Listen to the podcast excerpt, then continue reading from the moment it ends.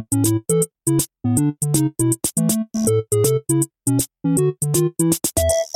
Phil. Hey, Laurie. And listeners, welcome to the Super Baby Bros of Movieland podcast, where we chat through some current releases, some old ones, and generally try and squeeze in a bit of filmy magaziney stuff too. Yes, that's very official. Thank you, Phil. Yeah. What are we doing this week, man? This week we have gone to see a couple more movies. I've gone to see Boss Baby, The Boss Baby. Alec, Alec- Baldwin starring as a tiny little businessman, right? Yeah, little business baby man. And so I'm going to be reviewing that new animation from DreamWorks. Laurie, you've gone to see Free Fire, I think it is, the new film from Ben Wheatley. Yes, The guy and- behind High Rise. Correct, and various other films like Kill List and Down Terrace, that's right. And I saw City of Tiny Lights, which stars Riz Ahmed from Rogue One, if you remember him. Yeah, he, I'm a big fan of him. He's a he's a good guy. He was in uh, Nightcrawler as well with Jake Gyllenhaal. There you go, And yeah. he's also in a, an HBO show called The Night Of. He's a very talented actor, one to watch. That's the one, and he is the lead. He plays a sort of PI in a neo noir movie set in London. So that's all to look forward to. What else are we doing? Well, we're also going to be doing a bit of a return or a, a revival, a, a rising from Something the ashes, like that. something like Yeah, that. yeah, what yeah. we've been watching, we're going to bring it back. Uh, not- Explain what that is, Phil. what we've been watching is something which we uh, did on the main podcast that we had on Super Baby Bros for a while, and then we thought, oh, actually, maybe we should do a whole separate thing so we can give it proper amount of time. And then it was a bit too much to do all as a separate podcast, and then people were still missing it, so we and we've been missing it, so we brought it back. Basically, what we do is we talk about the films that aren't in the cinema, classic films, old films, films that you probably have already heard of. But it's our take on it. It's our views on it. Yeah, very good. And we'll do your emails and tweets. Thank you very much for getting in touch. We'll get to that towards the end of the episode. And thank you for tuning in to our rewards last week. Yeah, thank you very much for all those people who sent in different suggestions. It was really fun. I enjoyed listening back to it. I uh, I kind of already have ideas pinging off for next year's show. Yeah, so. nice, nice, nice. Me too. I'm going to try and put all those up on the website as well. And I may even cheekily tweet some of the winners of the rewards Do it, with do it, their do reward. It would help me out if you could draw a nice award or something, Phil. What, just a really rubbish drawing on a piece Like of paper? a statuette or something. No, we could do that as well. Reward. In crayon, yeah, With that's crayon. a good I idea. think I could do that for Oh, sure. Let's do that. Just make it digital. That's fine.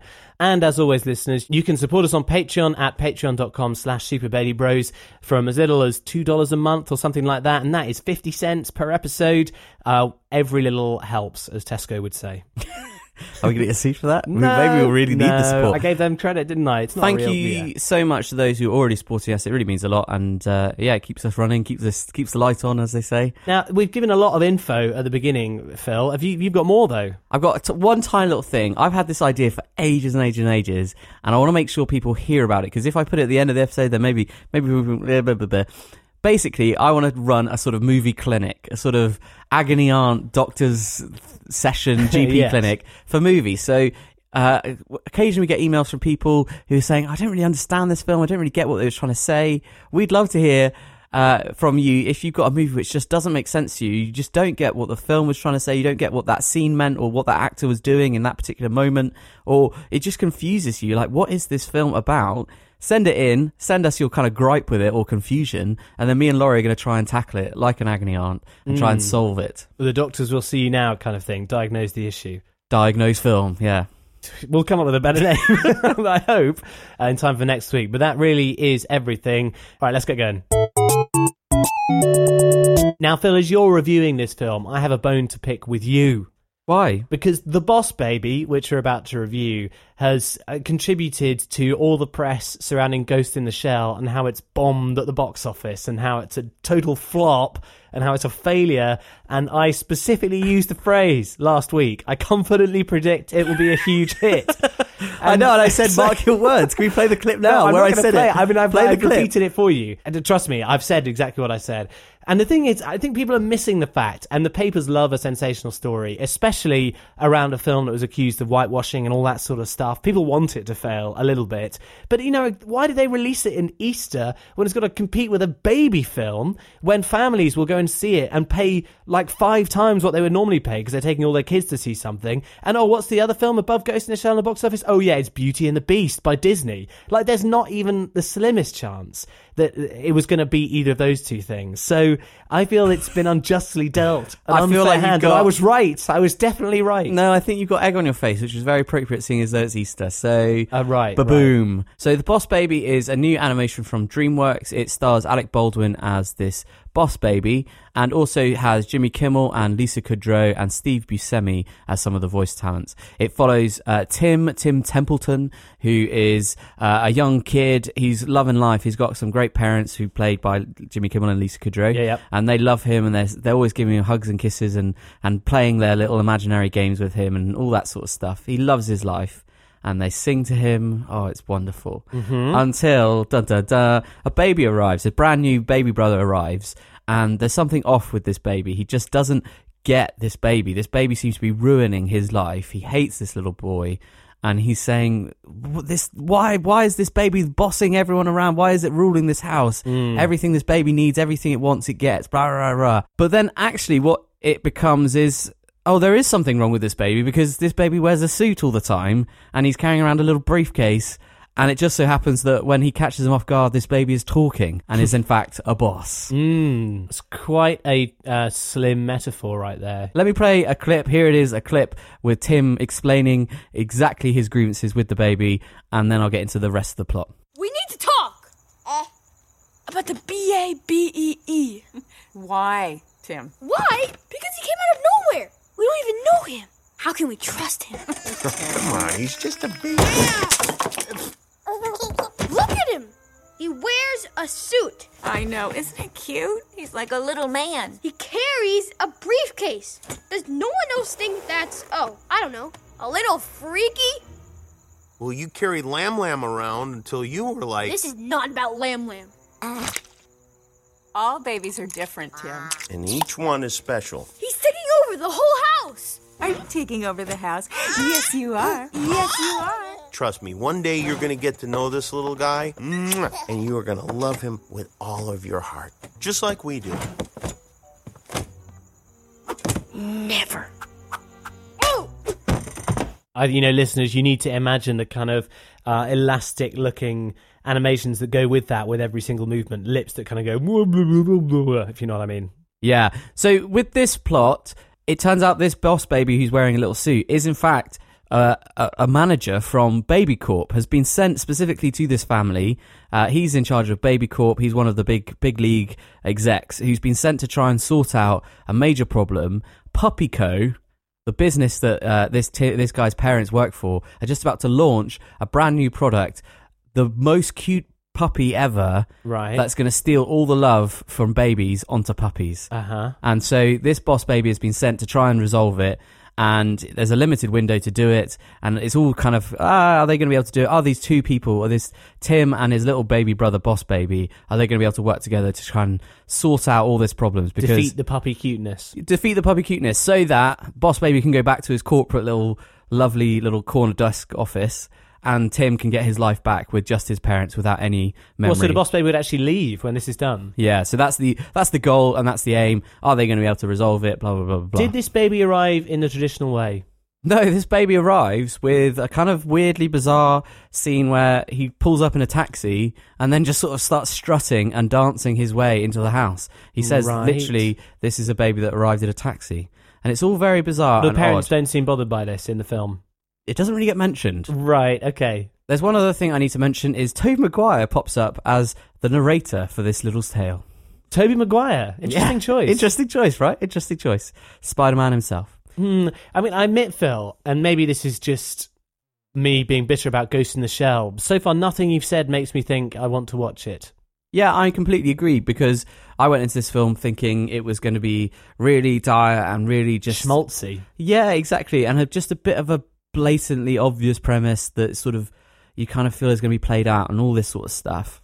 And in some in some ways, this this is that film. It's very obvious. It's not going to push any boundaries. It's not going to really challenge any any ideas or existing tropes. You kind of know exactly where it's going to head in some senses, and yet I found myself kind of enjoying it. Okay. I'm amazed I am because you know that feeling when you're annoyed and uh, on a car journey or something like that when you're a kid and then your parents are like trying to cheer you up but you're so you're so focused on being annoyed Yeah, that- I and then you do. do that kind of weird awkward sort of angry smile that you do because you're like I want to be annoyed but you're making me smile Yeah, yeah, yeah. Most annoying feeling in the world. that is kind of how I felt watching this movie because it I didn't want to like it. It's not a great idea for a movie. It looks very plain and not inventive in any particular way. And yet I found myself smiling quite often, Can you put unexpectedly. your finger on what that is? I'm going to guess it's not Alec Baldwin's voice talent, which I thought looked like a poor choice. I think Alec Baldwin is probably one of the biggest successes of this film. Okay, all right.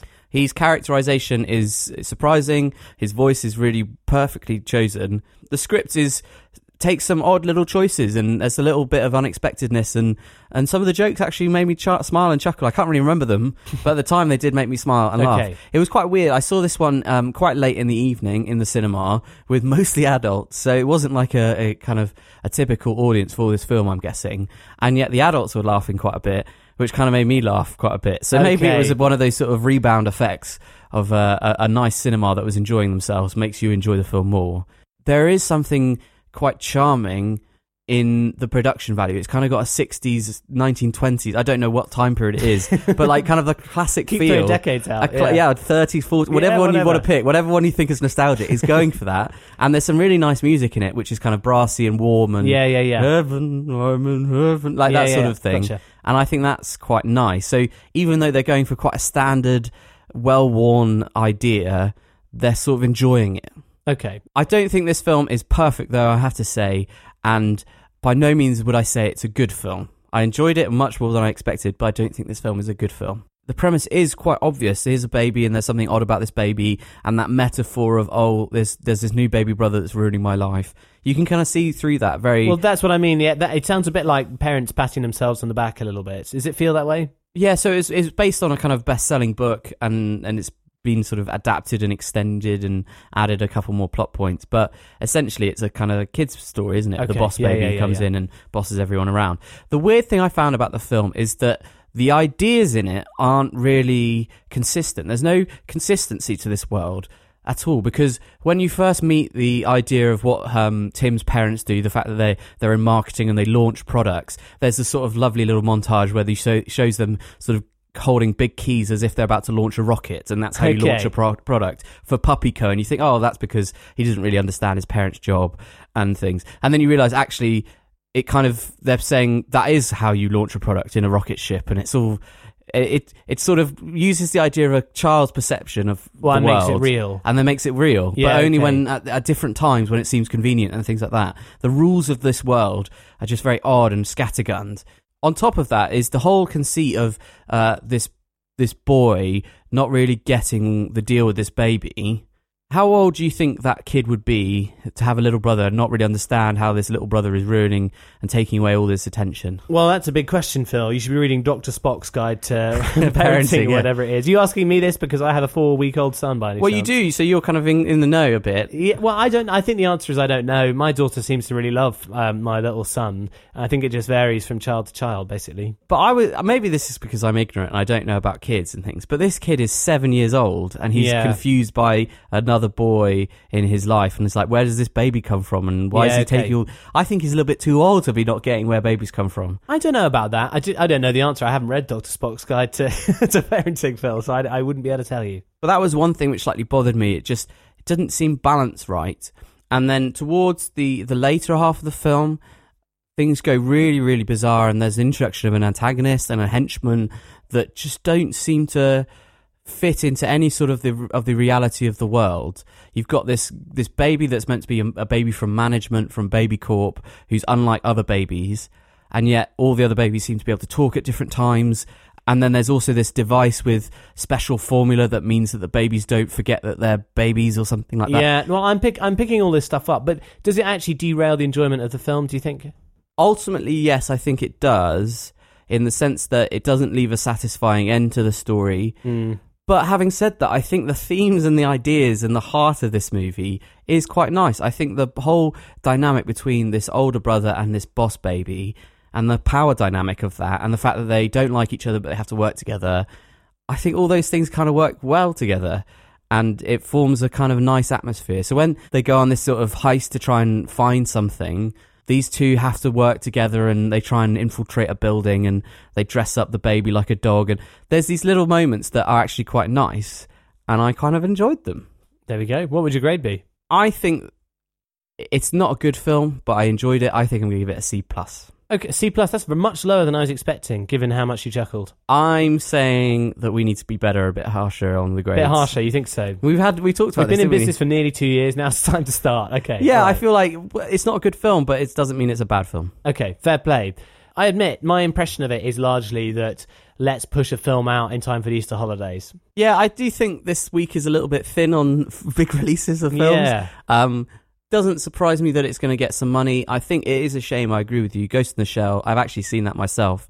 I did go see it after your review. Oh, I want to hear your thoughts on that, but not right now, maybe. But yeah. I am a little bit saddened the fact that Ghost in the Shell is going to get pushed out by quite a laissez-faire film. yeah, a bit mediocre. Okay, any bonuses? I've never seen a film which has more risque sort of jokes about babies and bums. Right. There was a there was a, in the intro the the introduction of uh, this baby and why he's a bit different from the rest of them. It shows this sort of factory where babies are made and how they're sort of sorted, Right. and uh, involves a, a- a sucker at one point and a machine putting a sucker into all of the baby's mouths. And then there's one baby which is not in the right orientation, Okay. which I thought was what a bit. ris- strange gag. that's a bit of a weird gag to have at the beginning of your movie for for a kids movie. Do I'm sure that was that was very deliberately done. Hmm. Thankfully, nothing goes in the place that it shouldn't. just just to clarify. Okay, okay. Thanks, Phil.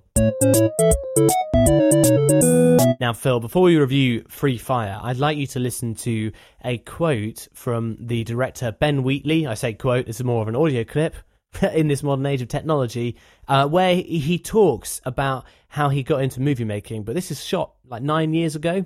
So Ben Wheatley got into it apparently through making viral videos, which I wasn't aware of. So here is an interview with Ben Wheatley talking about how he's got started and, and kept improving. Ready?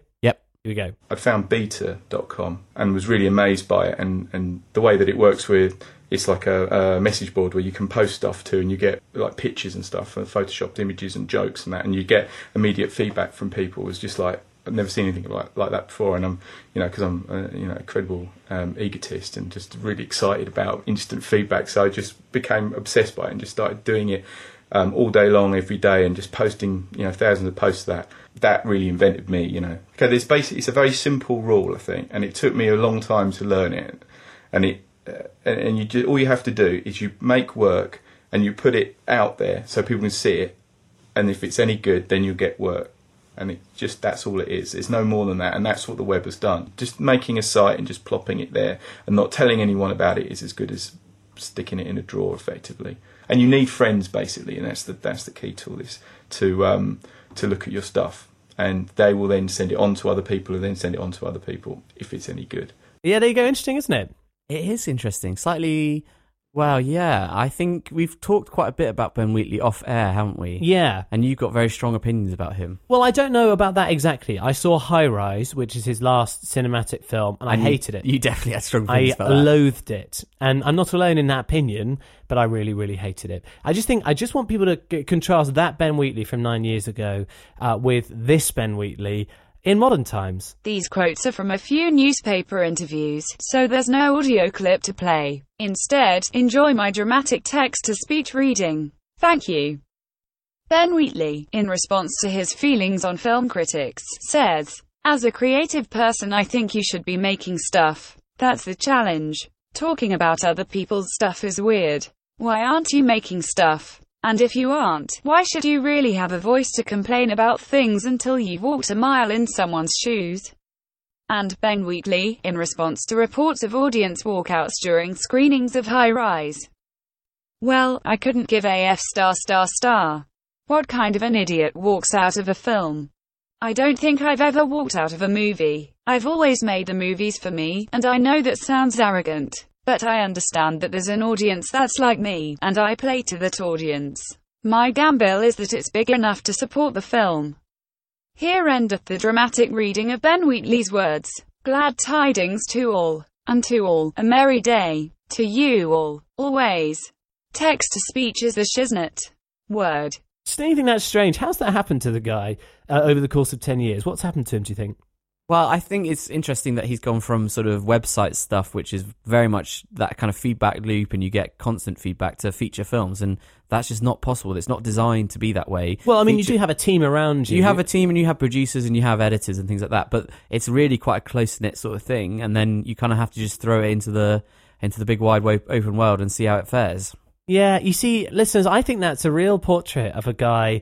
I don't know. I feel like Ben Wheatley is a little bit lost in the world of film. This is a guy who the British film industry really seem to have pinned a lot of their hopes on because he gets funded when a lot of people wouldn't get funded. Or, you know, he's done loads of projects and he's absorbed a lot of British film industry funding, of which there is not very much, right? Mm. And, you know, at some point you think, well, how does this guy justify it? And I feel for him because I, I feel like he's got a whole big weight of expectation from the British film industry to be this auteur they need him to be, to carry the flag for the British film industry and British talent. And then on the other hand, uh, you've got loads of people who walk out of his films and really don't like what he's doing. So he's kind of caught between people who say, We love what you do, here's a big check, and people who say, What you do in making films, you don't know how to make films. And somehow in the middle, this guy who clearly is talented, right? You don't. He made himself out of nothing based on hmm. that viral video campaign, and he's kind of got lost in this weird world of feedback. And so I just think that's an interesting kind of tragedy, and hopefully that's also an interesting intro to my review of Free Fire, which I saw this week. Too much, Phil? Too much info? I think it's a good little precursor to what you're going to say. Thank you. Okay, Free Fire, listeners, is fantastically a simple film to describe. This is about a group of people, probably part of the IRA in the 1970s, who head to a warehouse in Boston, Massachusetts, I think. And what they want to do is buy some guns. Cillian Murphy is the head of that, and there are some other guys in his Irish team. They meet up with Armie Hammer and Brie Larson, who are their fixers and intermediaries, linking them up with people who are gun runners. And the lead gun runner is Sharlto Copley. Do you know who that is? He's the guy in District 9, isn't he? Exactly, F- and probably the most famous South African actor at the moment. Exactly, brilliant accent he's got, uh, and he, he comes along. He's also got Jack Reynor in his team, who plays an American, uh, a couple of other guys as well. And the basic premise is that along the way, the kind of meeting goes a bit sour. They're all on edge. Everyone's very nervous because there are many lethal weapons lying about with ammunition. So if something goes really badly, people are nervous that the guns might start firing, right? Which they inevitably do in a film of this caliber. The way that it happens, I won't spoil here. I thought was vaguely mishandled, but we won't, we won't spoil it here. Uh, and then the entire rest of the film is that gunfight in the warehouse. The entire rest of it. I think it's about an hour and a half runtime, so it's not that long, but it is a very, very long gunfight in one location. Do we have a clip? We do have a clip. So here are the Irish guys and Armie Hammer and Justine coming into the warehouse to some groovy 70s music and they're spewing out some witty banter about 90% of which is swear words and we are a family rated show so phil and i are going to have to boop and beep it um, a lot i Here we go. apologize apologize in advance uh, here we go So what Justine tell you about these people? Why don't we hear from you, fella? Okay, I appreciate that you're a serious guy. I mean, Britain and all that, but you're on a different level now. The guy who represents this merchandise, his lawn is bigger than your whole country. As big as your right then? Tell me, Frank, is it true you people live in houses with mud floors? What? I'm just saying, you know, my ancestors probably ate raw onions and goats, so. Nah, doubt they were that advanced. Oh, god damn it. Watch yourself there. Look at this. Boop. It's a real boop palace. Hey, beggars can't be choosers, Cinderella. I wonder what kind of factory it was. Well, whatever it made, nobody wants it now. Oof, it's cold. think this is cold, sweetheart. You should try Hollywood in February. Freeze a Beep. a brass witch. Only thing a girl needs to stay warm in Los Angeles is a flexible outlook. Not talking about your Hollywood. Talking about the real Hollywood, Hollywood County down Northern Ireland. That's what I like about this business. It can be financially rewarding, and you can still learn something new every day. Stick to your ABC, son. Right, introductions? Yeah? Come out, come out, wherever you are. Bit wannabe cool, isn't it? It is a bit wannabe cool, Phil. And, you know, I'd like to not say that. The, the key thing about Ben Wheatley's movies is that he always works with Amy Jump, who is his wife and a screenwriter as well. This film is directed by Ben Wheatley and it's written by Ben Wheatley and Amy Jump. And the first segment of the film where the different parties meet together is talking. It's sort of fast talking. It's sort of tough. It's sort of funny, but it's also none of those things. Does it want to be Tarantino the thing is, yeah, you just can't get away from it. There is a guy who does these scenes, and he's Quentin Tarantino, right? I mean, people are saying uh, they're drawing parallels with Reservoir Dogs. This is nothing like Reservoir Dogs. Reservoir Dogs is like Reservoir Dogs, okay? like, I, I just. I wish they hadn't tried so hard. It's it's uh, how I feel about it because it's not witty enough. There's a line in there about, "Oh, I look like I picked a fight with a panda bear," and I think, what? That's I don't get it. That's not funny. Yeah. There there are other jokes about just kind of sleazy gags, and when you know that the people writing this stuff are kind of white middle class successful filmmakers, you just kind of think no. At least Quentin Tarantino is self acknowledges as a bit of a geek. Do you know what I mean? So he kind of has a little bit more reason Yeah. to write that kind of silly dialogue. Not these guys, and for me, it didn't work. So that's that's number one. Uh, the rest of the film is okay. I was delighted to say I didn't hate it. I certainly didn't hate it as much as High Rise. I kind of enjoyed it. There are little moments that are kind of slapstick and kind of fun because as they start shooting, it's obvious that for all the fact that these guys are gun runners and terrorists, they're not that great marksmen. You know, maybe they're great. Uh, this is something Ben Wheatley I heard him say. Maybe they're great on the shooting range, but when they're being shot at and it's not really clear where people are or who's on whose side, no one's that great a shot. So there's a lot of missing and a lot of bad shooting and hobbling around. A lot of the movie is spent with people dragging themselves across the floor. Um, and the basic tension in the film is well, who's going to survive the fight? What's the twist if there is a twist? And that that's all okay. It feels like a big game of paintball you're watching other people play because you know it's not real. Yeah. Here's the problem I have. The characters are poor. Really? I just couldn't remember who anyone's name was. When they start bleeding, I stopped actually being able to recognize them and Oh, really? distinguish them because the shooting starts quite early on. The only guys I can remember are the big names. And when you're only recognizing someone because of their star power, then it's gone. You're not in a film failed, anymore. you know, yeah. So I recognize Armie Hammer because he's really noticeable. I recognize Brie Larson because she's really obviously Brie Larson. Cillian Murphy is like the most distinctive face in the world. Yeah. Like it's not. It wasn't working on a filmic level. It was working on a well. Let's put all these people together and and see what happens. Let's try something that's a bit daring, a film that has no scenes basically, a- and see what happens. And also on top of this, and this isn't something that I normally want from a film, but something Quentin Tarantino really understands is that when you have um, a settled location like that, either the dialogue has got to be pretty spectacular, It's got to be very fiery, hasn't yeah, it? or the plot has got to contain some kind of ridiculous left turn that you didn't see coming, all the violence has to be quite extreme. Because otherwise, you're just stuck with people in a room doing repetitive things. Amy Jumper Ben Wheatley don't seem to understand that either, because none of those three things happens. Really? Well, that's the thing which I was, uh, well, as you as you're describing the plot, if it is just literally one big firefight and it's that's it, surely that loses momentum. Surely that loses all of the urgency after the initial five ten minutes, and you're not going to be able to fit in any much more dialogue, or do they? They work really hard at it, and there's some there's some quite there's some good attempts at dragging it out. For what it's worth, I wasn't bored. My mind wandered at one point, but I wasn't really bored, and a lot of that is owed to the fact that it's only an hour and a half long, and there is a classic fourth wall breaking moment where they acknowledge how self aware they are, which really plays into the picture I have of Ben Wheatley right now, Mm. where one Armie Hammer talks about. Um, or maybe it's not him, but someone is talking about losing blood because they've been shot, and they say, "Oh, well, you've got a golden one an hour and a half. Any longer than that, and you're in trouble." and you think, oh, is that possibly self-referential about this film? You've got a golden one hour and a half to make your concept work before it gets tedious. Yeah. Nice try, i- i- basically what I thought. But you can see now, without those three things, without the sort of insane, insane plot, without sort of the extraordinary dialogue or characterization, or the violence, the extreme violence, one of those three things has got to be there to, to draw it out, and there's nothing. That's interesting. It, like, and you feel like if it if it's going to be like this sort of film, it needs to have that moment. It's got to have something you. that, sho- yeah, brings you out of the stupor of it all being the same. And you know, Ben Wheatley is not a guy who shies away from this. He's known for being very violent in his films. So I find it really hard to understand really what was going on here. And I, I feel a little sad about it as well. Something I heard Ben Wheatley say in another interview is he talks about a specific sequence where there's a guy who gets into a car, and previously the guy who originally was in the car had put in a John Denver tape uh, into the tape deck so that when the engine starts, it plays a John Denver kind of low wattage country song. Do you know John Denver? He did Country Roads. Oh yeah, yeah. And Ben Wheatley was describing a scene where a guy who's really injured gets in the car and is trying to drive away. He was saying, "Oh, it's this great moment because you want to know does this guy hate John Denver enough? Because earlier on the character has said he doesn't like John Denver to to reach over and turn it off." Or is he more interested in saving himself? And Ben Wheatley clearly, clearly thinks that's a funny little moment. It's like, oh, we all know this. This guy hates John Denver. Is he going to risk, you know, dying to turn off John Denver? What a funny moment. And hearing him say that makes me sad because that did not come across in At that all, scene. really, no, at I just thought, oh, oh yeah, I guess John Denver would play because it's still in the tape player. It's just a matter of fact thing. that was it. And I guess, oh yeah, it's a funny country song during a deadly shootout. I Oh dear. so, look, don't don't hear me wrong, listeners, because it's not terrible.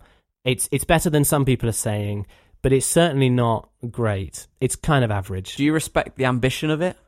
Well, yes, I do. And I think what's interesting is the more I've heard Ben Wheatley speak and not written down when he actually speaks, if you hear interviews with him, I feel like this is the guy with talent and with vision, but I think he's just getting tossed to and fro by the industry. And I, I don't feel like he's really landed yet. Because he's not an established enough name to really do things in a big, bold way, but Yeah. he's not. He's not nothing either, and No, he seems to me he like a man who stuff. doesn't understand why he's as successful as he's been because he started out on his own and got quick success, and now suddenly he's being handed golden handshake deals by the BFI, and he doesn't quite know what to do with it, but he knows he's got to do something. That's my feeling. Isn't that? I shouldn't really say that. That's very patronising. I mean, if that's the impression, that's your impression. It is my impression. It's a shame, really, because you think, well, does that mean that they've given the golden handshake to the wrong person? But then that's, I'm sure that's what he's thinking. I don't think he is necessarily the wrong person. I just think he hasn't got it right yet. Uh, but a little mini highlight. Sharlto Copley, I have always liked him as an actor, and I think he showcases here, even in little tiny moments, in a sub, slightly a subpar script and average film. I think he's really good, and he's way better when he's away from his normal director Neil Blomkamp, who I think is a one-trick pony, basically. Well, Uh, after District 9. Yeah, Elysium's terrible. Have you seen that film? I've seen bits of it, It's yeah. awful, awful, awful. It's almost unwatchable. I thought it was awful, just rubbish. but I really like Sharlto Copley in this film. He plays the gunrunner guy who's sort of cocky but also an idiot. Armie Hammer, you and I were just saying we like him. Yeah, I think he's slightly been chewed out by Hollywood, which I don't think is fair. I think he was really good in that uh, Guy Ritchie 60s spy film. What was that called? Oh, that was so. What was it? Um, Spy Club. what was it called? You Henry what I mean? Cavill and, uh, what was it with Henry Cavill? It's a takeoff of an old classic, isn't it? We'll think of it some other time, Phil. We enjoyed that, and that was Guy Ritchie. What a weird legend. Uh, Brie Larson is just average. It's not her fault, but there's just nothing for her to do. What I want to know, Laurie, before you give a grade, is Yes. what would make this film work? It has to have way better dialogue that doesn't just depend on what the writers think is edgy or what the writers think is rude. So, do you think that there's only one voice in this film? I Oh, that's- definitely. Yeah, yeah, yeah. And that's the problem. So the characters, rather than kind of clashing and colliding, much like in a Quentin Tarantino re- film, they're just one voice, which is all kind of coalescing. Yeah, and they're trying really hard. So there's one gag which you can see in the trailers where um, Sharlto Copley's talking, and two guys who are kind of dumb don't recognize his accent. So like, what accent is that? And it's like, is that Switzerland or something? It's like Austrian. Ah, yeah, Austrian. See, now that is an exchange that in other hands would have been funnier, but there's something about it that doesn't quite connect. And I almost think it might be as simple as the countries that they chose, Yeah. Switzerland and Austria. But there's there's something slightly off about that line. You know what I mean? I do know what you mean, but it's hard to put your finger on it. Yeah, okay. So I think the film will get a C from me. Uh, it's there a bit. It's not unenjoyable. It's not great. It wants to be a lot more stylish and clever than it really is. Any bonuses? Uh, not really. I mean, I, I kind of front loaded with the bonuses and Ben Wheatley's past and future and all that kind of stuff. Um, but I'm really curious to know what people think about the movie. In particular, I wonder if anyone can remember the name of the guy who ends up one on one with Brie Larson. I was like, who is this guy again? I can't even remember. Is that not a bit of a spoiler? No, I mean, you know, trust me.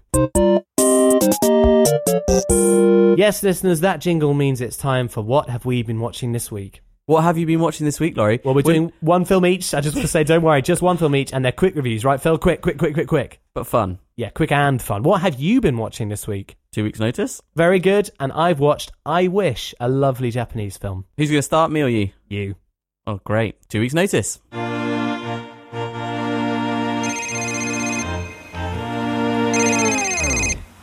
I am so sorry. My aunt is dying, and it's. Uh, again?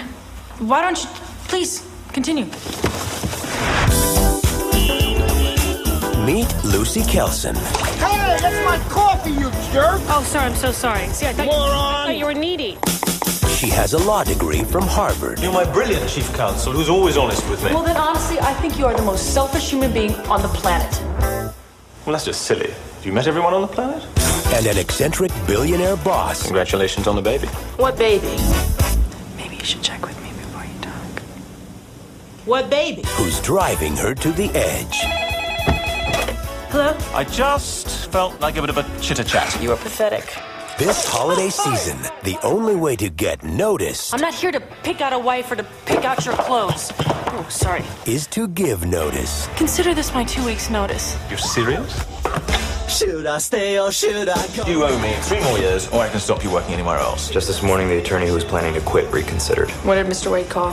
Mr. Wade never called. When? Maybe an hour ago. Make sure you massage his cloven hoof. Girls, I'm suddenly feeling a pain in my.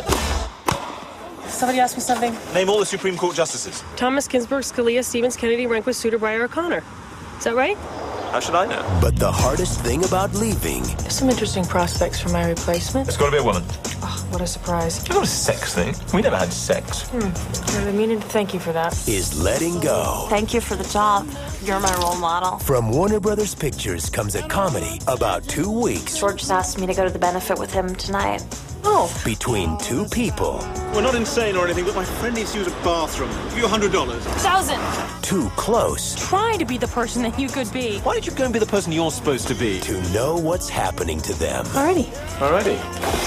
Sandra Bullock, Hugh Grant, She's not interested in money or superficial flattery or cheap glamour, so.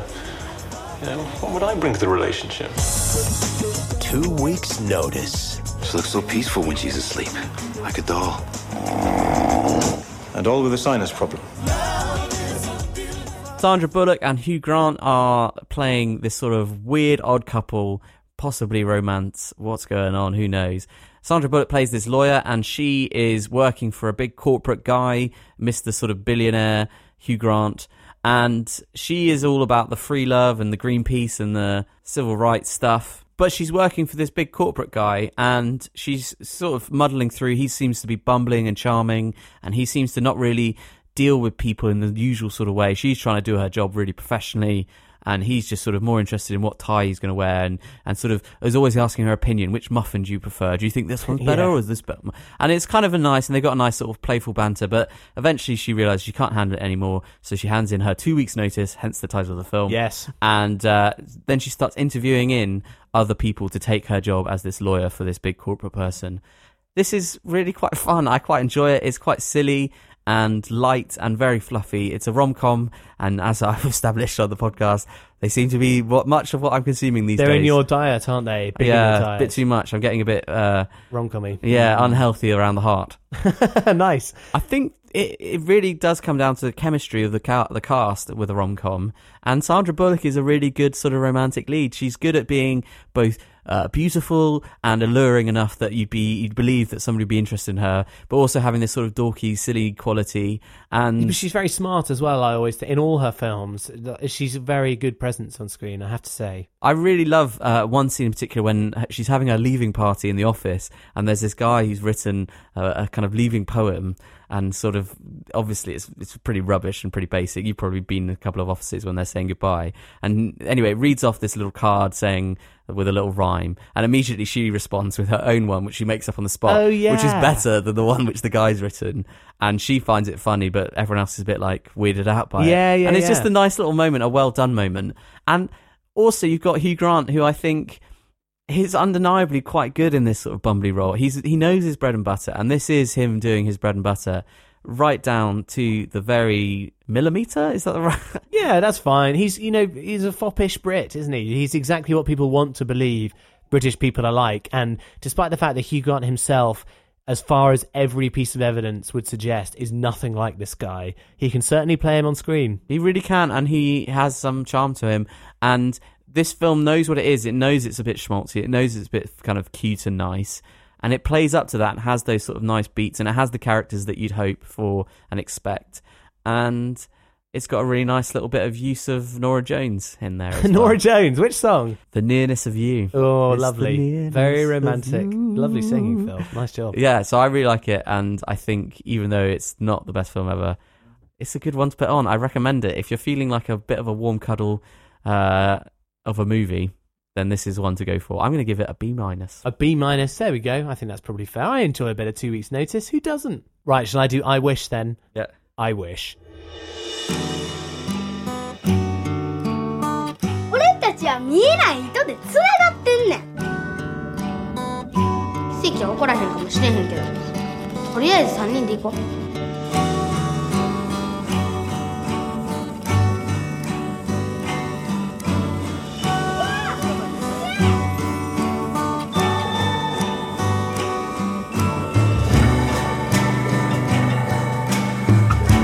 ない。な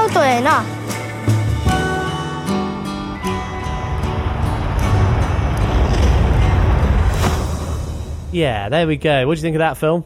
Well, it pretty much tells you everything you need to know, doesn't it? so, what did you think of this film? Well, I have to say, I love the music. Yeah, obviously, listeners, it was in Japanese. Um, basically, the sound bites around that are all to do with these two boys who we follow school age boys, young lads, and their parents are divorced. One of them lives with, lives with his mum and his grandmother, I think it is, grandparents, and the other one lives with his dad, who is kind of a rock star or a wannabe rock star, a guitarist in a band that hasn't quite hit the big time. They live in different parts of the country, and they're just kind of dealing with the fact that that's the shape of their family these days. And one of the boys says that he's heard of a folk tale or something along those lines. Anyway, either that or he's invented it. It's not totally clear that when two bullet trains pass each other at that exact moment, uh, a miracle is possible. If you Oh, make right. if you make your wish at that exact moment, as you see the two trains pass each other on the parallel tracks, then you'll get your wish. And there's a new Shinkansen line that's been built, and they hatch a plan together and with their friends as well that they will skip school for the day without telling their parents where they're going. They'll get to this point where they can see the two trains cross each other for the first time, I think it is, and then they'll make their wish. And obviously, the two brothers, what's their wish? But that maybe their family would get back together again and they can be a four person family.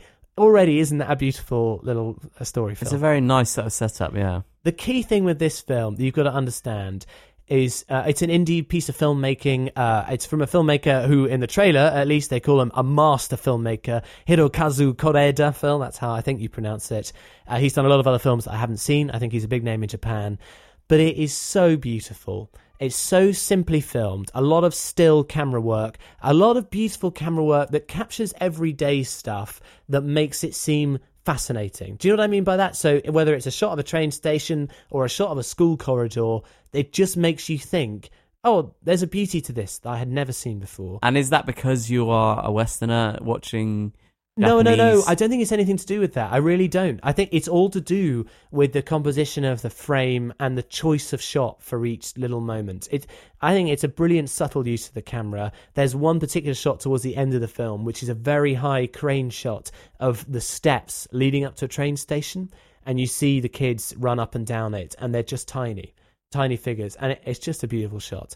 It's so beautifully composed and then it's beautifully written as well. There's something about the characters in this movie that rings so true to what it is actually like to be that young because kids are not idiots. Mm. kids have real hopes and dreams and ideas and problems and they see what's going on in these kinds of situations. They understand what is happening to their parents. They don't know what it's like to be their parents but they understand what's happening and so they kind of the plan that they hatch you can completely understand children hatching that kind of plan and thinking well what can i do? And then maybe then this is what they do. So i think it's a really charming story. I think it's brilliantly well written. I think it's very well acted and we gain a little bit not being japanese speakers.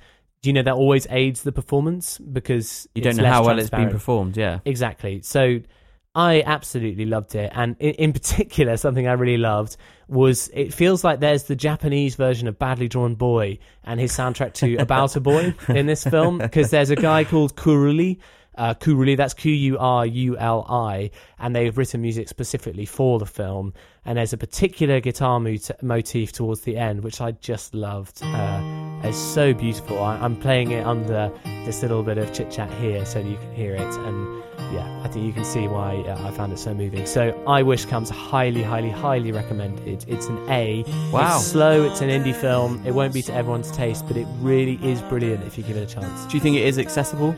Yeah, I do. It's so simple. It's a, it's a. I mean, I hope as I've been explaining it to you reasonably, okay. I hope that even you are thinking, yeah, I can understand that. I can understand this, the plot and the characters and the idea. Sounds good, man. I'm intrigued. I definitely want to watch it. Yeah, it's it's really good.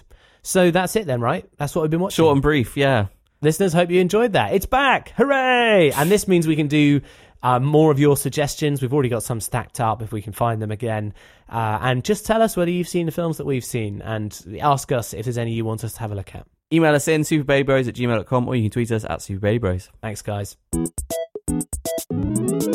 Phil, you lived in London for a while. Yeah, a little bit, yeah. You lived in inner London, inner city London. Yeah. Did- Was it like a neo noir town? Were you constantly like seeing ladies of the night and were you smoking and wearing flat cups and be like, yeah, See you later, man. I did actually. On uh, this is a bit awkward story. I don't know if I should tell it. I did see. This, this sounds bad now, but I walked across the Lady of the Night, and uh, Walked she. across? You mean walk past? Yeah, that's what I mean. Like, Okay. I was trying to make it emphasize that I didn't. I didn't want to say I saw a Lady of the Yeah, Night. I understand. anyway, I understand. And I was just. She asked me if I was. No, uh, really? Like, looking for anything, and I was Oh, like, no. no, no, thank you. And then just kind of walked No, off. no, thanks. No, thanks. Oh, bye, bye, bye. Yeah, then. but- Good luck. oh no, it was yeah. So That's I'm the not big city, man. Come on, I'm not. I was out of my depth, basically. Well, well, you know, in an awkward sort of way, Phil, you have slightly validated uh, City of Tiny Lights, the film that I'm about to review, which paints London as a new neo noir crime capital, replete with sort of a greasy, world weary PIs who are just doing the best they can and make a living. Yeah, you know what I mean, Mm. man. Yeah, and you you got to know the connections behind the the ladies of the night because they know what the feds don't know. Do you know what I'm saying? Mm. Yeah, my brother. Yeah, yeah. I got to put this voice away. Um, so Riz Ahmed stars as Tommy Akhtar, who is a PI who maybe he had dreams or something when he was at school, but various different things happened, and this is the life that he's ended up living. And he knows probably rather too much, more than he would like to know about the inhabitants of his borough. And people come to him asking about, I don't know, their wives cheating on them, or what are these guys up to? What happened to this person? All that kind of stuff. And it's his day to day daily grind. In this film, City of Tiny Lights, he is asked by a lady of the night, Melody is her name, to try and find her flatmate, who is also in that line of work and has gone missing recently. She hasn't seen her for ages and ages, so she hires this PI to go and find her because he's good at what he does. And when he gets to the place where she's gone missing, he finds someone who's dead, and then quickly he becomes embroiled in a tangled web of American special forces, of potential terrorist cells within London, hidden in London's sort of subculture network, um, old friends who may or may not be what they seem, even an old romance, Phil, comes out of the woodwork. So suddenly he's plunged into this world, tries to figure it out, and he's got to do it all before he becomes the next target or gets Classic swallowed up in the net of lies. I mean, that's classic neo noir, right? Yeah. Okay, so let's hear a clip. This is Riz Ahmed as Tommy Akhtar, and he's basically describing what I've just described. Here you go. Oh. Yeah, yeah. Um, Tony Golds. Ah, safe.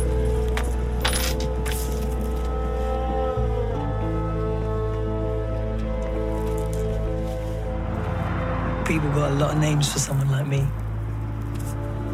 And the way I see it, I deal in the lies people tell and the truths they don't. I deal in secrets.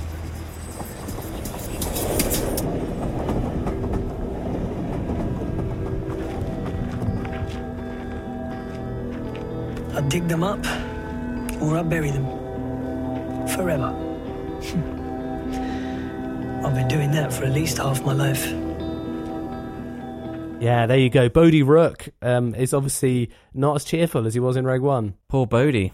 Mm, you quite liked him in Rogue One, didn't you? And you're a I fan thought- of Riz thought- Ahmed in general. I thought he was the best part of Rogue One by a clear mile. He was the only character that I really cared about, and I've I'm basically when he's attached Riz Ahmed, I'm like, oh, maybe this will be good. I think he's a Mm. talented actor, one to watch, definitely. I agree with you on that one, and that is true in this film as well. It's directed by Pete Travis, and he's done surprisingly big films. Actually, he did Vantage Point. Have you come across that? That rings a bell. Yep. And he also did Dredd, which is the film adaptation, the most recent film Karl adaptation Urban. of Judge Dredd. Yeah, exactly, with Karl Urban. I'm interested. Wow. So I thought he was kind of a no name, but he really isn't a no name. He's got some credibility. Uh, and it's based on a novel and a screenplay written by Patrick Neate. So Patrick Neate has adapted his own screenplay. Right. The whole thing is super British. And actually, that is the best thing about City of Tiny Lights straight away. I wrote a text review for this, listeners. So sorry if my phrasing sounds a bit odd. It's because every now and again, a sentence from my review just comes into my head fully formed. So I, I'm about to say, for example, uh, the film shows a great um, determination to stay within its own postcode. Which is the line I wrote. But it's really true. That's one of the things I love the most about it. This is a film that doesn't need to bring in massive external factors. It doesn't go. It doesn't need to leave London to go and meet someone. It's it's a film that just sits in its own little tiny borough.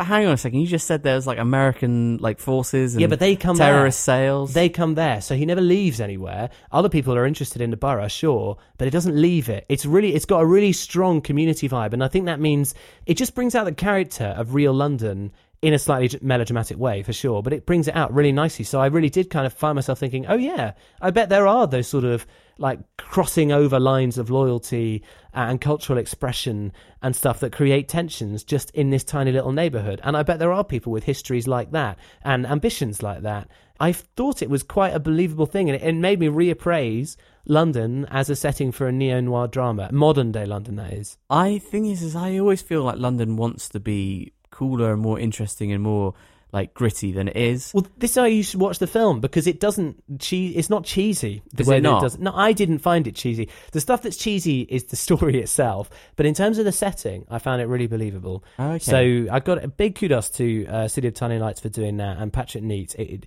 it maintained its integrity while trying to do something a bit over the top. The less good parts of the film are sort of everything else. Um, Riz Ahmed is good. He's charismatic. He works as a front man. I believed him. His monologues are okay. The problem is the story is just bad. Either it's completely predictable, like within minutes, you know what's going to happen, or it's just bad, badly written. There's some particularly poor flashback sequences where you're supposed to see some kind of hidden, buried pain and secret between certain characters, and it's kind of laughable. Oh, What the- really? yeah, it, basically, it's just silly. It's like um, an episode of Grange Hill or something, and I just don't understand why they let it sit the way that it is. And do you think that maybe is because it is in a British packaging? I don't honestly, Phil. I don't really know what the reason. Is. And would is. you maybe take it more seriously if it was with an American accent? No. You know, last week we talked about how we're not a massive fan of British accents, and it kind of Yeah, no, no, no, no. Actually, that didn't bother me at all because they're very regional accents. They're not sort of Queen's English. It just is a bad story. I think anyone who watches this film will agree with me. Apart from Tommy Akhtar, the character, and his mate Avid, who I really liked. Tommy's dad is played by Roshan Seth. He's uh, a dad who came over from uh, Pakistan, I think, and loves cricket. And a lot of the way he talks is cricket metaphors. And his relationship with Riz Ahmed, his son, is, is really good as well. And th- those are all the big strengths of the film. The characterization's good, but but what's underlying it is just not good enough. And that's especially clear when Billie Piper turns up. Uh, Billie, what is it? Because we want to. Because we want to. I respect the fact that she's doing other things, but I'm afraid I She was can- in Doctor Who, man. She's very popular. It doesn't there. matter. I can never not think of her as that. What was the other one she did? Uh, Birds and the Beads. oh, that's right. me. Yeah, that's right. She actually does a very admirable job with this. I think she's got talent. She works really hard, and she, I, I, I thought she. Uh, this isn't really a spoiler, listeners. It's kind of obvious, but she and Riz Ahmed are meant to be a sort of couple in this. And I thought, to begin with, I thought, whoa, there's no obvious chemistry there because Riz Ahmed is quite a lot shorter, and they they just don't seem. There's not obvious chemistry, put it that way. But actually, the more I saw them in scenes together, the the more I believed there could be chemistry there because they're just both good actors. The problem is her character is one of the worst, like kind of stock characters you'll ever find. Well, that's the the challenge about noir films is that there are very clear staples and ideas. Yeah, and that's right. Conventions, and actually, most of the time, what you need to do in in order to have a kind of surprising noir is really stick with the lines and the rules of the convention and of the genre. Yeah, and then really immediately go- break it in a very particular area. Yeah, that's a that's a really good insight, Phil. And you need to really play up to the roles as well, and make them super melodramatic and very sort of vivacious if they need to be, or super hard boiled if they need to be. Do you know what I mean? This film tries too hard to be modern and contemporary. and try and disguise the conventions a little bit. Like so there's no femme fatale. There's not really a damsel in distress. It's just it doesn't really. It didn't really work. The story was poor, and ultimately, listeners, that's what defeated the film for me because I just rolled my eyes too often. It really is a shame because, like I said, the setting and the way that it sets up the actual mini culture of this borough is brilliant. But I wish it could have been better. So there is really a, have a lot there is a desire actually. for this sort of film to work, but it just doesn't work in this format. it's just not that the things aren't quite right. I think the stuff that was good is the cinematography is- pretty good going. I showed you a little clip there, Phil. What did you think? Yeah, I mean, it does make London look better than it does. Well, my key thing was I was surprised that I thought, oh, it reminds me a bit of some of the wide shots of LA. And I'm not at all surprised. The cinematographer is this guy, Felix uh, Wiedemann or Wiedemann. I'm not surprised they want to link in LA because that is a classic neo noir place. So, yeah, I, London looks legitimate. The film is not. Is that a line from your review? No, it wasn't. It did it sound like one? And maybe I, no. I think I said something like, uh, "Oh, it's really striking parallels with LA, but unfortunately, the similarities end there." Oh, Oh, oh, zing. Oh, what's the grade? So probably it gets a C minus from me. It's pretty average stuff. Lots of those films are not getting much more. Well, all it's your them are- fault. You said we were going to give more realistic grades today. Well, it's just I don't know. I think, yeah, Riz, Riz Ahmed is really good in it, and like I say, Billie Piper's good. No one else really stood out to me. I'd be really curious to know what listeners think, especially listeners who do live in London. I'd like to know whether you agree with me that London comes across as quite honest, but also interesting in the film. slightly sad that you don't really see many like really nice romantic comedies in London. What you mean, like Notting Hill? But, but that's not really about London, I don't think. It's called Notting Hill. What's oh wrong yeah, with you? maybe. But apart from Richard Curtis films, Yeah, that's true. there's Yeah. not really like New York's got loads of like New York is like ah New York Paris is like the city of love and LA. You know, I, La don't La think Land. London looks that good on camera, Phil. Notting Hill doesn't have much London in it. We're too busy being trying to be gritty. We should try and be nice and pretty and nice. well, you make that film and tell us how it goes, all right? All right, I will. Wise, cool, totally not a doofus, because he supports us on Patreon. He's Confucius. Okay, let's see some emails and tweets, Phil. We missed that out last week. Emails, emails. And that was, just in case you were wondering, listeners, because we did the rewards. And just another plug for that, if you haven't listened to last week's episode yet, do check out our silly awards show for last year's movies. Yeah, it's in the back end, so where emails would be, there it is. Yes. Okay, number one, we got a tweet from Angeline. You ready for this, Phil? Oh, no. Gird your loins. Angeline says, at Super Baby Bros, minus all the points from Phil for being such a misery guts about Beauty and the Beast. To be Boo. fair, to be fair, probably I'm already on negative, so yeah, there you go. No Poor worries. Phil. He says, P.S. Nice to have you back. Congrats, Laurie. She's probably saying nice to have me back, based on that previous. I'm comment. sorry, I'm just giving my honest opinion, and as I said, I realise that I'm not a normal person. That's why I gave the normal I think person that's. grade. I don't think you should be saying that because you are a normal person. You just have a different opinion about the film. But I, You're certainly not a special person. I'm super. Spe- no, I think the thing is, is I realise that for lots of people, if they're not that fussed about the context of the film, I think they just want to enjoy a, good time at the cinema, and I think the Be- Beauty and the Beast does give that. Yeah, fair enough. And well, well, listeners, you've heard us talk ad nauseum about Beauty and the Beast. We went on for a long time last week as well, didn't we? So moving on, Alistair got in touch at Super Baby Bros, saw Fabtastic Beasts as opposed to Fantastic Beasts and where to find them, I guess. Last night, as my wife loves Harry Potter, but thought it was poor, not Potter at all, and Redmayne, C R A P. Can we say that word on a family show? Carp. Yeah, exactly. I don't. Sorry, Alistair, for laming that up there, which is not totally sure why iTunes counts as. Anyway, you know what, Alistair? I watched Fantastic Beasts with my wife only a couple of nights ago, and I remember watching it. Uh, did we watch it together, Phil, or was it just me? No, you watched it and you told me how good it was. Well, I- at the cinema in particular in Leicester Square with an absolutely packed house full of probably Harry Potter fans, it was quite good fun. But I, watching it at home with Jude, you sort of need that cinema to laugh for you because I did think it was a bit boring and average, I have to admit, on a rewatch. Really?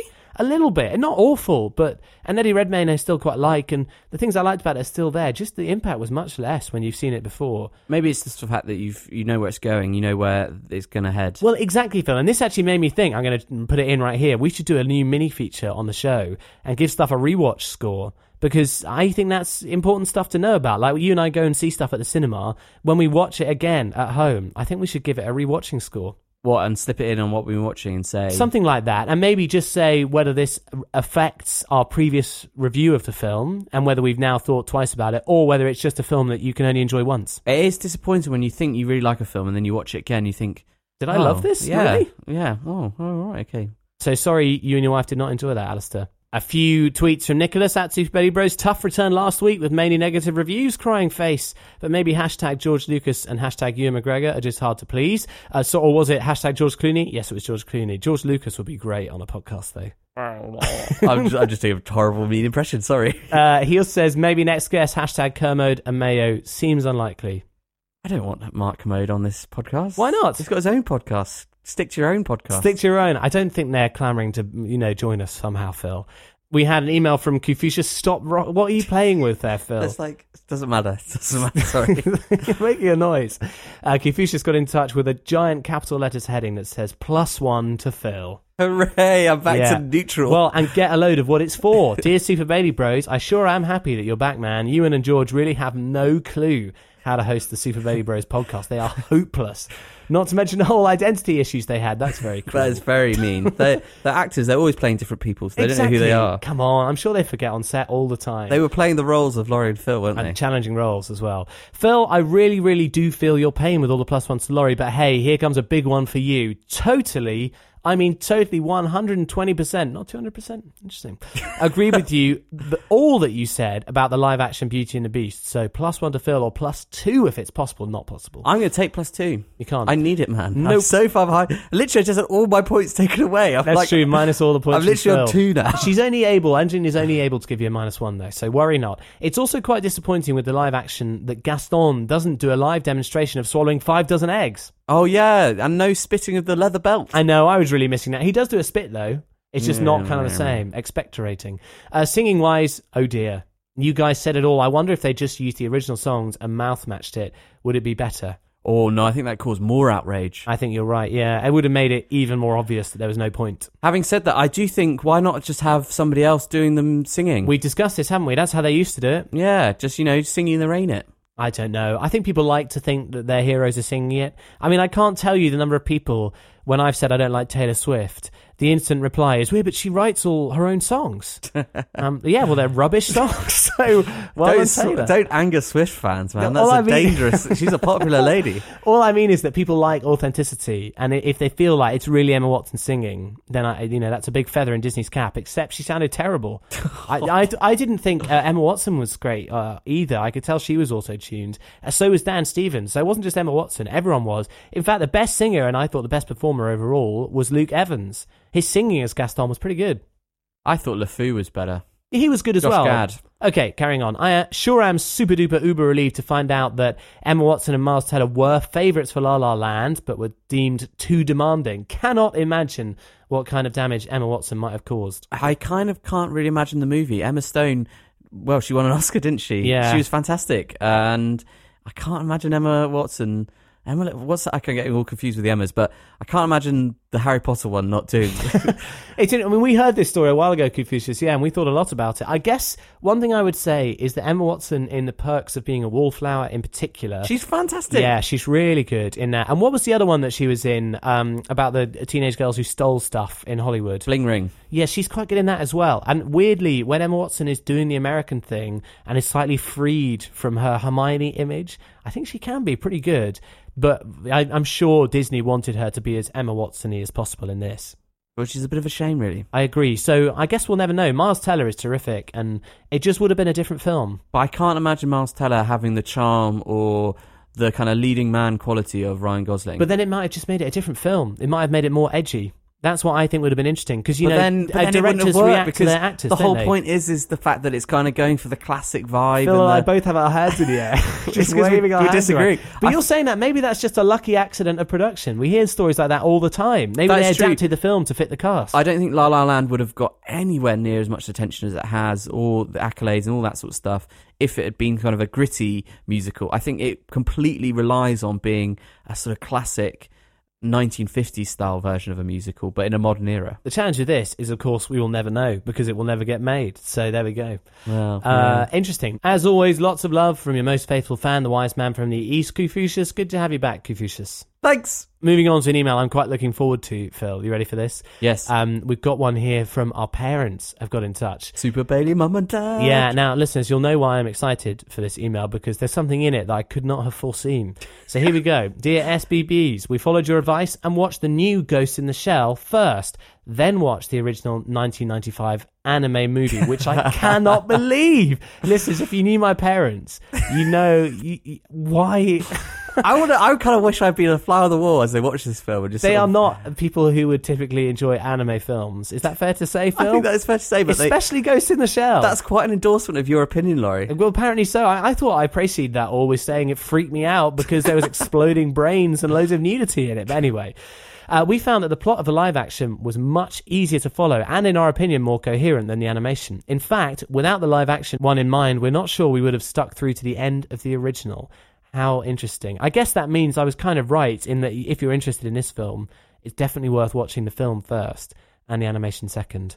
Well, funnily enough, Laurie, I actually went to see Ghost in the Shell. I think I've told you this earlier in the podcast. I'm Okay. forgetting. Yeah, you I'm did. forgetting Yeah, where yeah, we are yeah. on the Yeah, yeah, timeline. yeah, yeah. Keep it- keep it rolling. I, I kind of agree with what our parents say. I thought uh, I saw Scarlett Johansson's Ghost in the Shell before I saw the anime. I'd kind of had recollections of bits and pieces of I've seen through through my life, but not really a coherent idea of what the story was.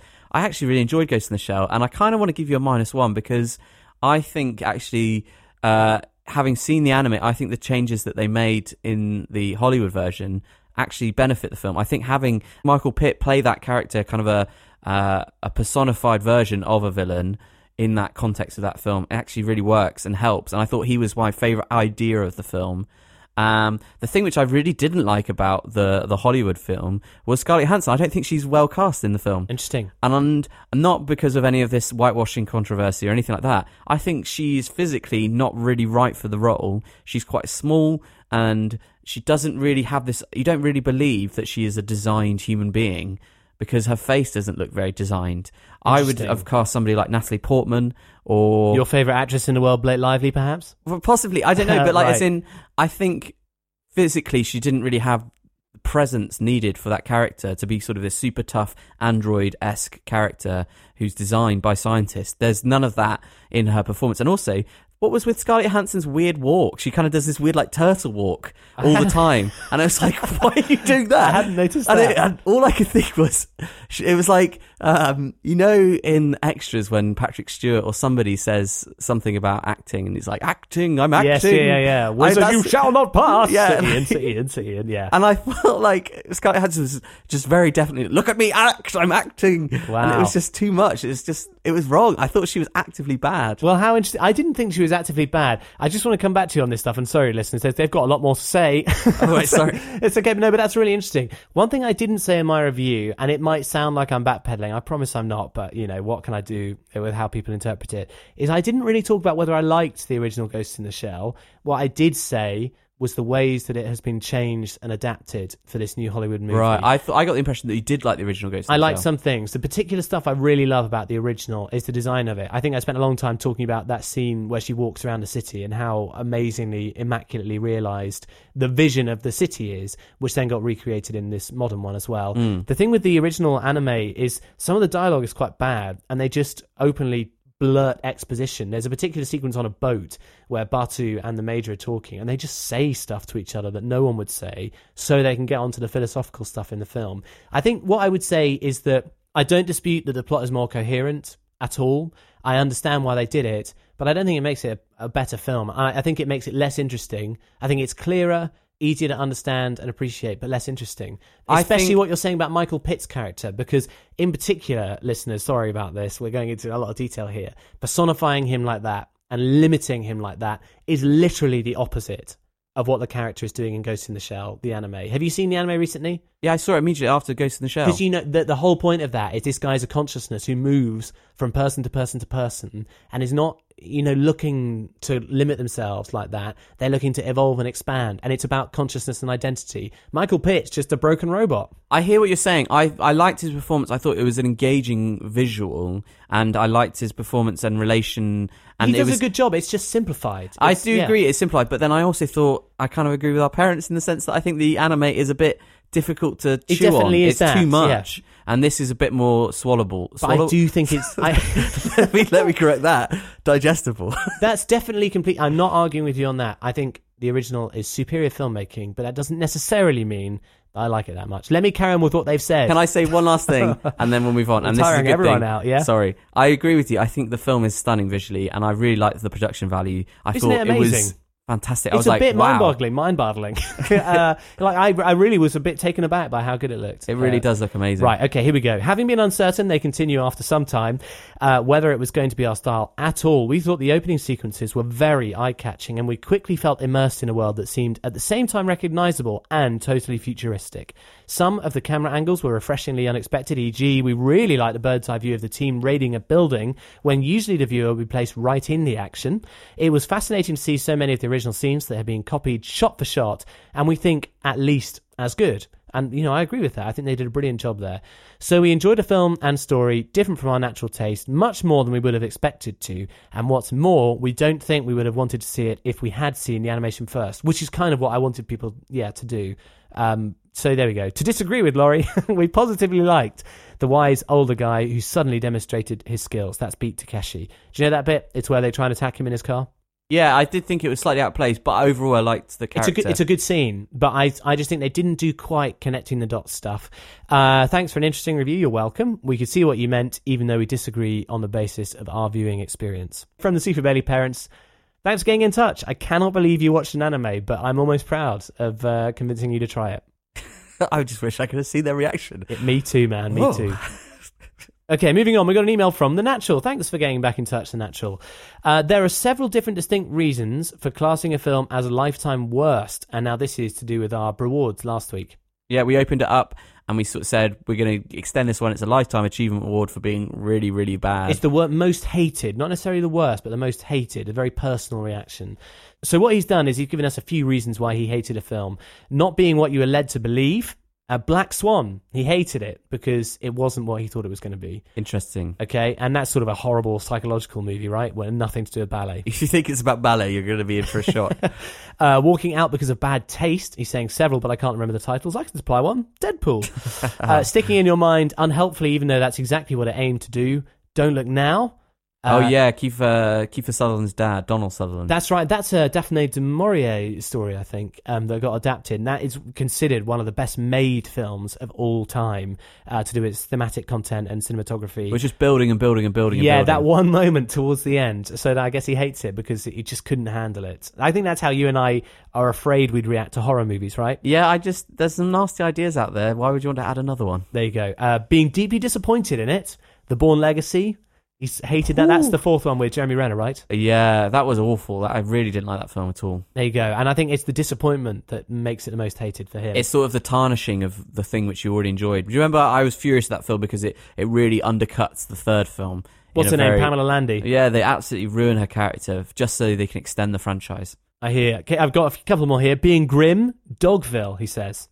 Oh yeah, I've heard about that film. My Is that media, Orlando Bloom, My or is it media studies else? teacher loved that film. It's a very bizarre film where there's no real set dressing. It's just instead of saying having a house, it says this is where a wall is, this is a house, Isn't and it's that kind to of do with kind of manipulating people? Uh, so it's about a woman power. and uh, in a village, and she gets accused of something, and and it's all sort of nasty, very horrible ideas. We're really saying grim, ideas. yeah, yeah, and it's just so unpleasant to dwell on. I can think of a few films like that. Yeah, I agree with that. But it's one of those films which is so clearly trying to be literary and sort of like you were talking about literature, you know, books that discuss really horrible They ideas. use shock to as a kind of device, but it doesn't make it enjoyable. Uh, and that's how I felt a bit about L, isn't it? Which we still haven't included on the podcast. Yet. Yeah, you recorded it, but it just didn't seem right. to no, not yet. We, have, we still haven't got that out yet. Okay, and finally, he says an irritating film that annoys me even when I think about it years later is The Fountain with Hugh Jackman. That's the one which is like uh, Darren Aronofsky, I think it is. I can't remember. It I think it sounds might like be. it. And Darren Aronofsky is also the guy who did Black Swan, so maybe there's a bit of a directorial hate from It's the natural. possible, isn't it? Yeah, yeah. Uh, he says it was overblown, pretentious, contrived, faux profound, and dull. I love that sentence.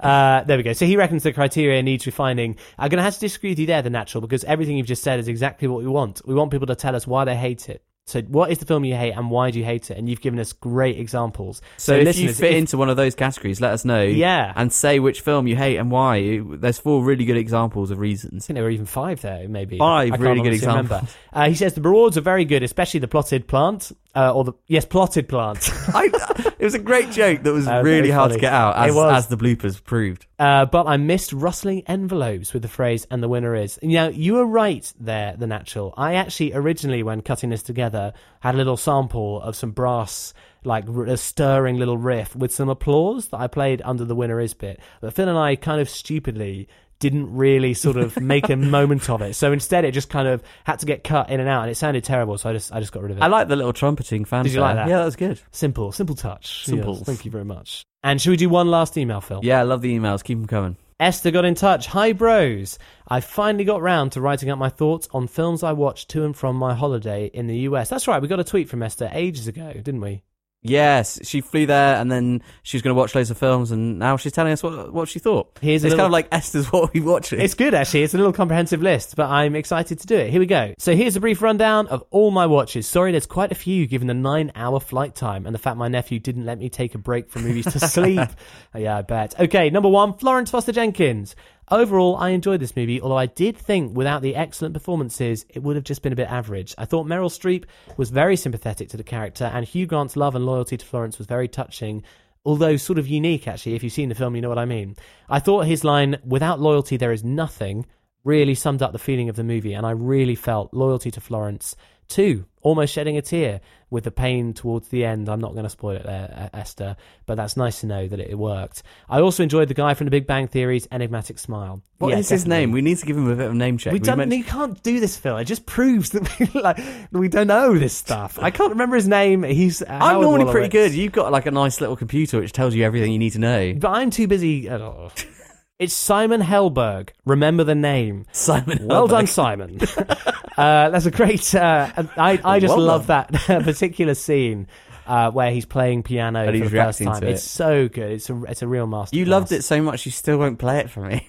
I, t- I have played it for you. No, I you thought. haven't. I did it. Maybe it was our other brother Sam. Last oh week right, when the other was brother. in. Yeah, cheers. Thanks, bro. Thanks for being memorable. Uh, okay, your name, the anime film that you reviewed. oh yeah, interested. Yeah, tell me what you thought. I thought this was a fun movie, but definitely not amazing. The music sequences were odd for an English viewer, and I thought it was a shame to lose the innocence of childhood, as with other similar movies I've seen, e.g., Miyazaki, with the awkward teen body swap scenes. Blech, she says. Yeah, you that is- mentioned that. It is just slightly uncomfortable. I think it's a Japanese thing, and you do feel that slight, slight cultural barrier The disconnect. of understanding. Yeah, I yeah, think yeah. it is quite common in Japanese anime, especially to have these sort of almost music videos and also the sort of playful sexuality. I think. Yeah, not comfortable with uh, for Western audiences at all. Uh, there were also, as the blur says, there were also some really nice looking fried eggs featured in this film. Yeah, anime films are really good at doing uh, food. We- really thought have you never this. noticed Studio Ghibli always do really nice looking food? I do remember the festival at the beginning of Spirited Away. It looks particularly delicious. And also the meal that uh, Sophie does for Howl in their castle. There's loads oh, of eggs. True. Oh, yeah, delicious. Yeah, yeah. Okay, keep moving. The Accountant. I ultimately found this movie frustrating. Why didn't it explain itself better? what was going on? What was the point? It was also ruined by the thing at the end, which was capital letters so dumb. I'm not spoiling that for anyone. Uh, overall, I feel like it had potential to be a good movie given the concept, but it didn't really know what it was really about. Was it about autism, or was it about the accountant, or was it about mobsters? It ended up feeling like it was kind of about nothing. Do you think so? Well, that's what Esther says. I'm I, surprised. I disagree. I liked it, and I, I slightly, completely disagree with you about the ending. You which didn't I see think- it coming, did you? Not properly, and I think it put the seal on exactly what kind of movie it is. So I slightly disagree with you even there, Esther. I think the film knows exactly what it is, which is a screwball film, taking a very offbeat character and placing him into a well-worn format and just having fun with it. I, I really thought it was pretty good. I really love the scene where he's kind of with his friends who he does the shooting range with. Yeah. And then he suddenly sort of has to defend them. I yeah, that's fantastic. That is brilliant, and, and it's well acted, isn't it? The only thing with that film that really threw me and is just bad is the ridiculously long flashback sequence uh, in the middle of it from J.K. Simmons' character, which is bonkers. It almost takes the crown off the one from Crouching Tiger, Hidden Dragon, which feels like you're watching a different film. Do you remember that? The one where she's like the, the in princess desert. in the desert. It's like, what's suddenly- this? It's so strange. Uh, okay, moving on. Hell or High Water. This was a good movie, but didn't blow me away. There were some lovely scenes, like the one where the brothers have a little play fight, but often I found it difficult to understand what they were saying due to the way they spoke. I also thought it had a slightly weak ending, and I wasn't really sure what the reason for the whole film was. I think it would have been helped by having a few scenes, maybe in flashbacks or something, with the mum or the wider family to give some context to the motivation for the robbery, and that's you know in the plot of the film, not spoiler. Also, I hadn't already seen Jeff Bridges as Rooster Cogburn, and that's uh, True Grit, isn't it? I probably would have thought he was excellent, but given I have, to me, he was pretty much just doing the same thing, and it therefore lost its charm. Well, I agree, Esther, and he's done that in um, uh, R.I.P.D. as well. Maybe this is a perfect film then to do on that sort of agony aunt movie thingy. Oh, Doctor's yeah. surgery. As in, what was this film? What was? Helen Highwater saying? I think maybe if nobody else suggests anyone, we'll do it next week. We'll, give and a that was a- breakdown. A, question I cut from our review of Get Out last week uh, for time reasons. I asked Benedict what he thought Get Out was really trying to say. So we've already got two stacked up there. There you go. Two films to really get our teeth into. Okay, two more. Don't worry, listeners. More to come. After the Storm. This was perhaps my favourite movie from the flight. A lovely, relatively simple Japanese film. Really great performances, excellent characters focusing on the realities of family life and the weight of being somebody or trying to have an impact in some way, be it at work or at home. Just my cup of tea. Have you seen After the Storm? No, I haven't heard anything. Neither have I. it. Moving on. Frozen. No, did not enjoy. Wow, is it you only seen Frozen now, Esther? It probably wasn't helped by the fact I was watching this about 2 a.m. instead of sleeping and having my chair repeatedly kicked by my nephew. But I wasn't really enamored of the songs. I thought it was quite dark, unlike other Disney movies, and elements of the plot were pretty dumb. The only positive was the snowman, and he didn't feature enough. Controversial. That is quite controversial, but I'm I'm loving this uh, airplane review. It's great. I love airplanes, especially long haul flights to America. I've done quite a few in my life, and uh, I love watching movies and catching up with all the the ones. Me too, man. to Yeah, the sound brilliant. quality is always poor through those terrible headphones. You need to bring your own headphones. That's yeah. the first thing I realized. Sometimes they don't work though because they have the double jack slots. Mm, don't you worry, I've got. I've got Oh. I'll have I'll, you. I'll, I'll I'll have help you. you out. okay, listeners, we love that from Esther. Um, you know, in future emails, we might not read all of them out if you want to give us eight reviews or something. But if you've got a little mini review of a film that you've seen, uh, especially one that we've already watched, we would love to hear that. yeah, and we'd love we just love hearing opinions on films, and we can disagree and agree and say, oh yeah, I thought this, blah blah blah. what it's all about. And for what it's worth, Esther, I do disagree with you on Frozen. I think it was laudable in lots of ways, but I think the things that really dragged it down were Disney's requirements to fit their new mold of existence, where they've got to just do everything exactly right. Uh, and I think Frozen felt a little bit constrained. Did you hear? Interestingly, originally, uh, Elsa, the the one with the powers, the frozen powers, Yeah. she was going to be the villain. No, really? Yeah, and there's going to be a big thing about fighting her snowmen and things like that. That is quite a big change right there. But So that's a great example of what I mean. So stuff gets changed to fit Disney's requirements as a company. And I even think the songs, like the the song with the trolls, a bit of a fixer upper. Oh, it's a very odd song. It's It just doesn't average. need to Didn't- be there. It's not necessary, and the trolls themselves are an odd plot device. So I did like it overall. I thought it was funny and interesting and, and a good move, but not perfect. Okay, maybe worth mentioning. Esther says I also started Girl on a Train, but never got in the right mood to finish it. Oh, uh, DNF. Anyway, sorry about the length of the email. Also, congrats to Laurie on the new baby. Thanks very much. We love the email. Thanks, coming. Esther. And that really is it. Thank you so much, everyone who's been in touch. We love getting your emails. If you want to email in and have yours read out and slightly picked apart, but in a nice way, you can reach us at Super Baby Bros on Twitter and you can email us in superbabybros at gmail.com. Yeah, brilliant. Stay in touch. Listeners, hope you enjoyed season two, episode 19, Super Baby Bros in Movie Land. Phil, you're standing up. I'm standing up because where I was sitting, there was literally the sun was blazing into my brain. Yeah, and I you're not very move. well today. No, somehow. I, I've been feeling slightly off of it, off my game, which is uh, maybe not the best thing. Well, there we go. I couldn't tell. I'm sure our listeners couldn't. I don't know whether that's positive or negative I bet, comment. I bet they could. I bet they could. Listeners, let us know your thoughts on any of our movie reviews. That's The Boss Baby, Free Fire, City of Tiny Lights, and our What We've Been Watching reviews, Two Weeks Notice, and I Wish. You can get in touch on superbabybros at gmail.com or at superbabybros on Twitter. And don't forget, we want to hear your movie problems. Is there a film you didn't understand? Do you have a lingering question about something in a film? Email the film doctors or whatever, uh, superbabybros at gmail.com, and we'll do our first of Phil's sort of movie agony aunt series. Yeah, we can't decide with agony aunt or doctors. We'll we'll try and figure it out. It's kind of whatever works production wise At the time. quickly and easily enough. Also, let us know if you've rewatched a film since seeing it in the cinema and you thought, hang on a second, is this really the film I saw? Yeah, we should do that. We should bring that in every now and again, alongside a couple of other ideas that I've got uh, bubbling away. But listeners, have a really great week. We're enjoying being back. Hope it's sunny wherever you are, and we will see you again next week. Bye bye, ta ta for now. Bye. Uh, Laurie, have you ever written a love letter? I have, Phil. I can't get over that you're standing hunched over. It's it's what's needed right now. Right. I have written a love letter. I'm not very happy to have written a love letter. Did it not end well? No, I wish I had never en- embarked upon that en- endeavor. It was, you know, it was a mistaken premise in the first place. It was after things hadn't gone well. Oh, I- that's the always a letter- mistake. No, no, I no. know, I know. No, I. The only reason I ask is because I was doing one this week. Uh, the lady in my life is uh, far away, so you know you've got to keep the, the romance going. So I thought, Keep love that letter. flame burning. Exactly. And the thing is, though, it's so hard. I didn't. know I thought I was quite good at the old romance stuff. Not at all. Really, is, it's really the, tough. the age of texts and phone calls, even, have slightly made love letters kind of a different thing. Well, exactly. I've been texting her the whole time she's been away, so it's Yeah. not like it's What not more like- have you got to say? I've got nothing to update her on. I've just, Did you do a poem? Uh, yep, I wrote. You a did. of course. this you is what did. I did. I decided I'd do a parody of a love letter, and uh, so I tried to do it. I tried to ham it up a bit and went way overboard. But That's even nice. then, I felt like I felt like it was too much. So, I mean, even tell though me- I was trying to do too much. Talking about it now on a show that she may very well hear. She's not going to listen. She How do you make it- know that? How She'll do you fall, know that? She'll fall asleep before she gets there. Do you think so? Yeah, hundred percent. Hmm, interesting. Well, I- listeners, I'm sure you've written love letters in your time. I, I just think they're cringy. They're the worst thing to read back. Even cards that I've written my beautiful wife Judith over the years, if I've reread them, I sort of I can't quite handle What's written there? It's almost like you. It's it doesn't feel real. Like even though you you feel you mean it at the time. You expose your heart like uh, General Grievous in Star Wars: Revenge of the Sith, open to being burned alive.